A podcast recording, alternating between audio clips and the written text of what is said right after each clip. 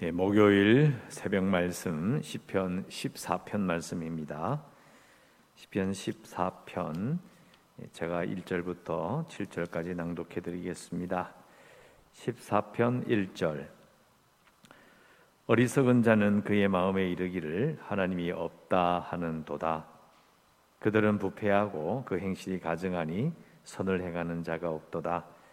여호와께서 하늘에서 인생을 굽어 살피사 지각이 있어 하나님을 찾는 자가 있는가 보려 하신즉 다 치우쳐 함께 더러운 자가 되고 선을 행하는 자가 없으니 하나도 없도다.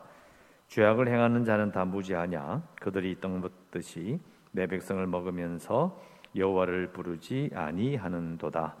그러나 거기서 그들은 두려워하고 두려워하였으니 하나님이 의인의 세대에 계심이로다. 너희가 가난한 자의 계획을 부끄럽게 하나 오직 여호와는 그의 피난처가 되시도다. 이스라엘의 구원이 시온에서 나오기를 원하도다. 여호와께서 그의 백성을 포로된 곳에서 돌이키실 때에 야곱이 즐거워하고 이스라엘이 기뻐하리로다. 아멘. 오늘 읽으신 어, 시편 14편도 어, 다윗의 시라고 어, 되어 있습니다. 되어 있고 여기 나오는 1절부터 나오는 이 어리석은 자, 뭐 그들 그리고 4절에 죄악을 행하는 자, 이 사람들이 누굴까? 이게 되게 중요합니다. 어, 다윗이 어, 제가 계속해서 말씀드리고 있는 것처럼 다윗은 어, 블레셋이나 아니면 다른 이방인들에 의해서 어려움을 겪은 사람이 아닙니다. 어, 다윗은 대부분 어, 이스라엘 사람들에게서 핍박을 받았고 도망자 생활을 할 수밖에 없었던 어려움을 겪은 사람입니다. 어, 그래서 오늘 시도 여기 나오는 어리석은 자나 아, 죄악을 행하는 자는 어, 대부분 어, 이스라엘 사람들입니다. 하나님을 믿는 자들이 가운데서 이런 사람이 있다라고 다윗은 하나님 앞에 기도하고 있습니다. 1절에 어, 보시면 이 어리석은 자가 마음에 이르기를 하나님이 없다 하는도다. 자, 하나님이 없다라는 말은요. 아까 말씀드린 것처럼 하나님 믿는 사람인데 왜 하나님이 없다라고 말할까? 이렇게 읽게 되는 거죠. 이 하나님 없다는 것은 우리 흔히 말하듯이 어, 불신자들이 하나님 없다라고 말하는 것 달라요. 그러니까 이 하나님이 없다는 말을 곰곰이 생각해보고 또 이렇게 어, 알아보면 찾아보면 여기에 하나님이 없다 이런 의미예요. 정확히 말은 그렇습니다. 그러니까 이 어리석은 자, 즉 하나님이 있는 백성이 하나님께서 이 세상을 창조하신 것, 옛날에 자기 조상들에게 역사에서 역사하신 것 다 알아요. 인정합니다. 아, 하나님 있는 건 나 알아. 근데 지금은 없다 이거예요. 이리 들어보니까 안 보이는 것 같고 나쁜 짓 해도 뭐 특별하게 문제가 없는 것 같고 그렇게 생각하는 거예요. 그래서 하나님의 존재는 인정하지만 이 세상은 또 내가 하는 일에서 하나님 없이 잘 돌아가 이렇게 생각하는 사람을 말하는 겁니다. 실제로 우리 가운데서도 그런 이런 사람이 있을 수 있습니다. 물론 우리뿐만 아니라 역사를 통틀어서 하나님의 백성 가운데서 하나님을 안다고 이야기하고 말씀도 배우고 교회에 속한 사람이요 할지라도 이렇게 생각할 수 있습니다. 큰 원칙은 맞아. 어, 하나님 살아계시고 나도 알아. 그런데 하는 행동에 의해서는 하나님이 없다라고 생각하며 움직이는 사람을 말하는 것이죠. 이 어려운 말로 이런 사람을 어, 실제적인 무신론자라고 이야기합니다.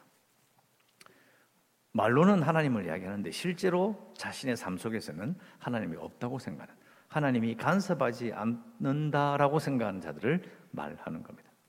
이것은 이런 사람들은 어, 이 교회나 아니면 이스라엘 공동체 밖에 있는 교회는 큰 문제가 없습니다. 원래 그런 거니까요.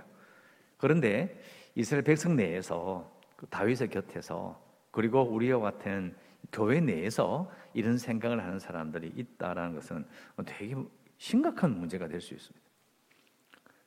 속을 흔들어 버리거든요. 어려움을 많이 겪을 수 있습니다. 그래서 다윗은 어, 바로 그런 상황이 있다는 것을 우리가 알 수가 있고요.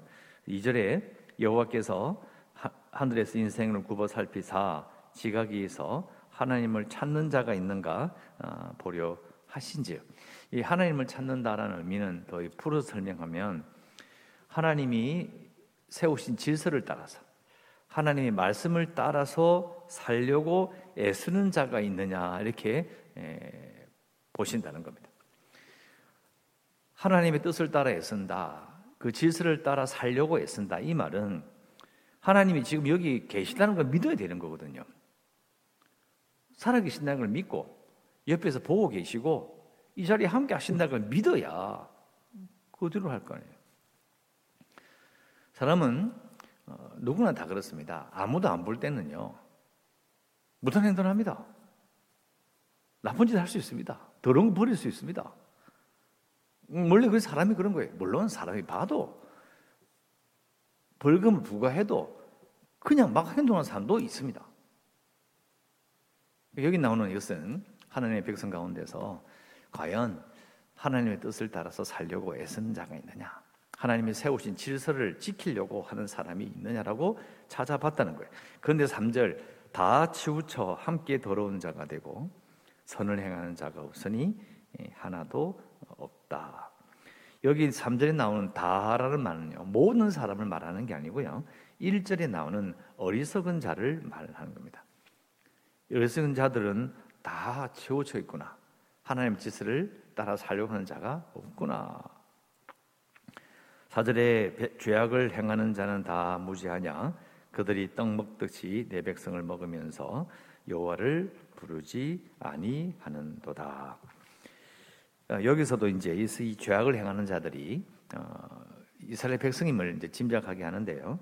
이 떡을 먹는다 이 말을 이것도 어, 번역을 이제 또 풀어서 하면 여호와의 떡을 먹으면서 이런 말이에요. 그러니까 백성을 먹는다는 말은 착취한다는 말입니다. 그들의 어, 돈을 빼앗고 부당하게 그들을 착취하는 거예요. 착취하면서 또 여호와의 떡을 먹는 거예요. 그러면서 그게 있는 거예요. 여호와의 떡을 먹는다는 말은 화목 제물의 떡 그리고 백성들 가운데 함께 예배하며 함께 살아가는 사람들 중에서 백성들을 착취하는 거예요. 그러면서 여호와를 부르지 아니하는도다 이 말은요. 이게 여호와의 떡을 먹는다는 것 때문에 이제 하나님을 아까 말씀드린 것처럼 없는 것처럼 사는 거예요. 그러니까 하나님께 관심이 없다. 하나님의 이름을 부르지 않는다. 예배를 하고 신실한 자들과 함께 있으면서 사실은 하나님의 이름을 부르며 기도할 생각도 없다. 뭐 등등등 여러 가지로 생각할 수 있는 말이에요. 하나님을 부르지 않는다. 또 다른 말로 더 깊이 번역하면 이들은 지금 자기가 누리고 있는 좋은 것들, 이게 누리고 많은 것들이 하나님께서 주신 것이라는 것 자체를 몰라요. 그래서 하나님을 부르지 않는 거예요. 하나님 감사합니다. 하나님께서 이런 걸 주셔서 감사합니다. 이런 말 자체를 아예 안 한다는 거예요. 이것이 바로 하나님을 부르지 않는다라는 어, 말이 어, 될수 있습니다. 그래서 1절부터 4절까지 나오는 이 어리석은 자, 악을 행하는 자, 하나님을 부르지 않는 자들은 어, 그 당시에도 어, 꽤 있었다고 봅니다. 그래서 이제 시편 73편에 가면 이렇게 말합니다. 그들이 말하길 하나님이 어찌하랴? 지존자에게 지식이 있으랴 이렇게 말합니다. 예, 그들이 악인들의 한 말인데요. 하나님이 하나님에게 지식이 있으랴 이 말이 아까 말씀드린 것처럼 하나님이 다 아냐 이런 말이 돼요. 하나님은 모를 수 있다. 우리가 나쁜 짓 해도 별 문제 없잖아. 이런 말이 되는 거고요. 그리고 예레미야 12장에 가면 하나님께서 그들을 심으시고 그들에서 그래서 그들의 뿌리가 박히고 커서 열매를 맺는데 그들의 입은 주께서 주께 가까우나 그들의 마음은 멀다라는 말이 있습니다. 그들이 누굽니까? 이스라엘 백성 중에서 하나님께서 분명히 심으셔 키우셨는데 하나님 없다는 거예요. 자기들의 삶에 역사하지 않는다는 거예요. 간섭하지 않으신다. 이것을 이제 예, 또 말하고 있습니다. 그러니까 어, 다윗의 때도 마찬가지고 예레미야의 때도 몇백 년 차이가 나요. 그때도 그랬고 항상 믿는 자들 가운데서 오늘 1절부터 4절까지 나오는 이런 사람들은 생겨나기 마련이다. 하지만 5절에 그러나 거기서 그들은 두려워하고 두려워하였으니 하나님이 의인의 세대에 계심이로다. 여기 나오는 그러나 거기서라는 말은요. 바로 1절부터 4절까지 나오는 어리석은 자들이 마음에 이르기를 하나님이 없다 하는 그때에 그리고 그래서 하나님이 없다로 말하기 때문에 함께 치우쳐 더러운 자고 자가 되고 선을 행하지 않을 때에 하나님의 백성을 떡 먹듯이 착취하고 하나님을 부르지 않을 때에 하나님께서 어, 그들 가운데 역사하셔서 그들이 두려워하고 두려워하게 될 것을 분명히 말하고 있습니다. 하나님께서 개입하신다는 거죠. 바로 거기 그 장소에 그 시간에 하나님이 간섭하신다. 6절에 너희가 가난한 자의 계획을 부끄럽게 하나 오직 여호와는 그의 피난처가 되시도다. 7절 이스라엘의 구원이 시온에서 나오기를 원하도다. 여호와께서 그의 백성을 포로된 곳에서 돌이키실 때에 야곱이 즐거워하고 이스라엘이 기뻐하리로다. 어, 7절 이런 구절도 사실은 시편 읽어보면 많이 나와요. 비슷한 구절이 많이 나오는데요. 그런데 잘 생각해 보시면 하나님께서 그의 백성을 포로된 곳에서 돌이키실 때 요거는 분명히 이집트를 말하잖아요. 출애굽기 나오는 이집트에서 이제 구원해 내실 때 돌이키실 때 그러니까 운명을 바꾸실 때의 그때를 말한 걸 알아요. 자, 그런데 그 옛날 일이잖아요. 다윗도 이미 뭐 몇백 년도 지났어요. 그리고 시온에서 하나님의 구원이 나온대요.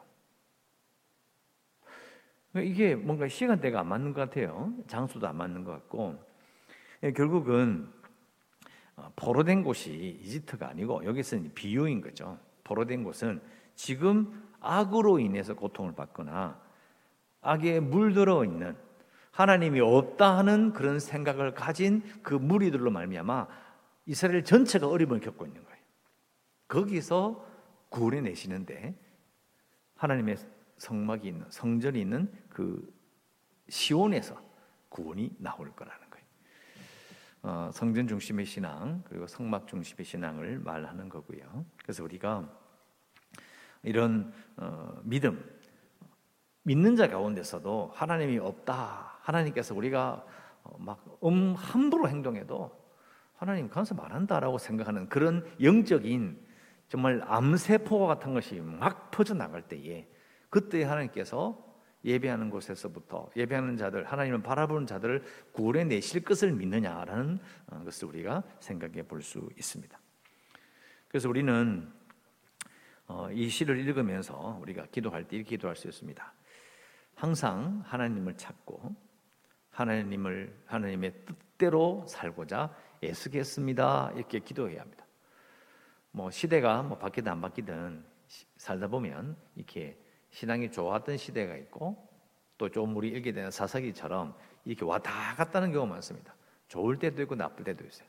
그러나 한결같이 신자는 하나님께서 우리의 삶에 간섭하신다고 믿어야 돼요. 내가 기분 좋을 때는 간섭하시는 것 같고, 내가 기분 나쁘거나 잘 안 되거나 아플 때는 하나님 없는 것 같고, 뭐 사람은 그렇게 생각할 수 있습니다. 다윗조차도 그렇게 생각했거든요. 어려우니까 하나님 어디 계십니까? 내가 찾는데 숨으십니까? 이렇게 말할 수 있습니다.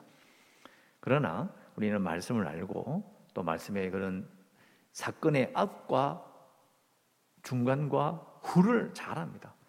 이걸 읽으면서 어, 기도해야 되는 거죠. 아, 항상 하나님을 찾아야 되겠구나.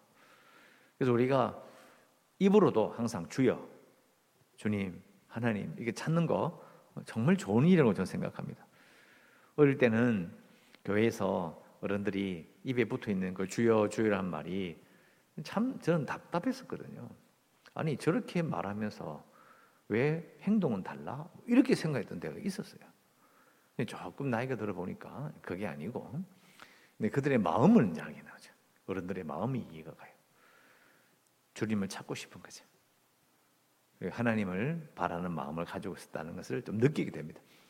그래서 우리가 항상 하나님을 찾겠습니다. 그리고 하나님의 뜻대로 살고자 애쓰겠습니다라고 우리는 어, 기도해야 합니다.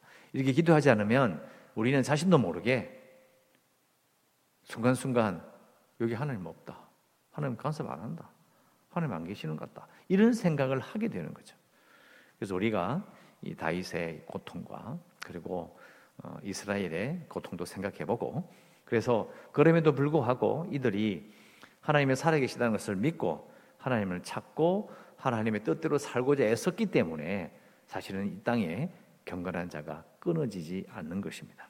여러분들도 또 우리도 항상 하나님을 찾고 하나님의 뜻대로 살고자 애쓰겠습니다라고 어, 기도하시길 바랍니다. 계속해서 우리의 교회를 위해서 어, 그리고 코로나19 극복과 또 재개발을 위해서도 어, 이번 주말에 있는 어, 주일학교 우리 초등부 여름 행사를 위해서도 어, 그리고 연약한 성도들과 어, 그리고 선교지를 위해서도 기도하시고 오늘도 날씨가 더 덥다고 하는데요. 어, 건강 조심하시고 뭐 더위에다가 또 코로나에다가 참 이중고려 어렵습니다. 안전하게 오늘도 하나님의 은혜 가운데 살아가시기를 주의 이름으로 축원합니다. 기도하겠습니다. 하나님 감사합니다. 오늘도 기도하고 찬양하며 하루를 시작합니다. 우리가 항상 하나님을 찾고 하나님의 뜻대로 살고자 애쓰겠다라고 이 시간에 함께 기도하기를 원합니다. 이렇게 기도하지 않으면 우리는 하나님이 없다라고 말하는 하나님께서 살아계시는 것은 내가 알지만은 그러나 하나님께서는 가섭하지 않는다라고 하는 참으로 어, 그릇된 말을 생각을 할 수 있습니다. 우리가 바르게 기도하고 하나님을 기억하며 오늘 하루를 살아갈 때 하나님 참으로 이 어려운 이 세상 가운데서 하나님의 은혜로 오늘 하루도 살아갈 수 있도록 도와주시옵소서. 감사드리옵고 예수님 이름으로 기도드리옵나이다. 아멘.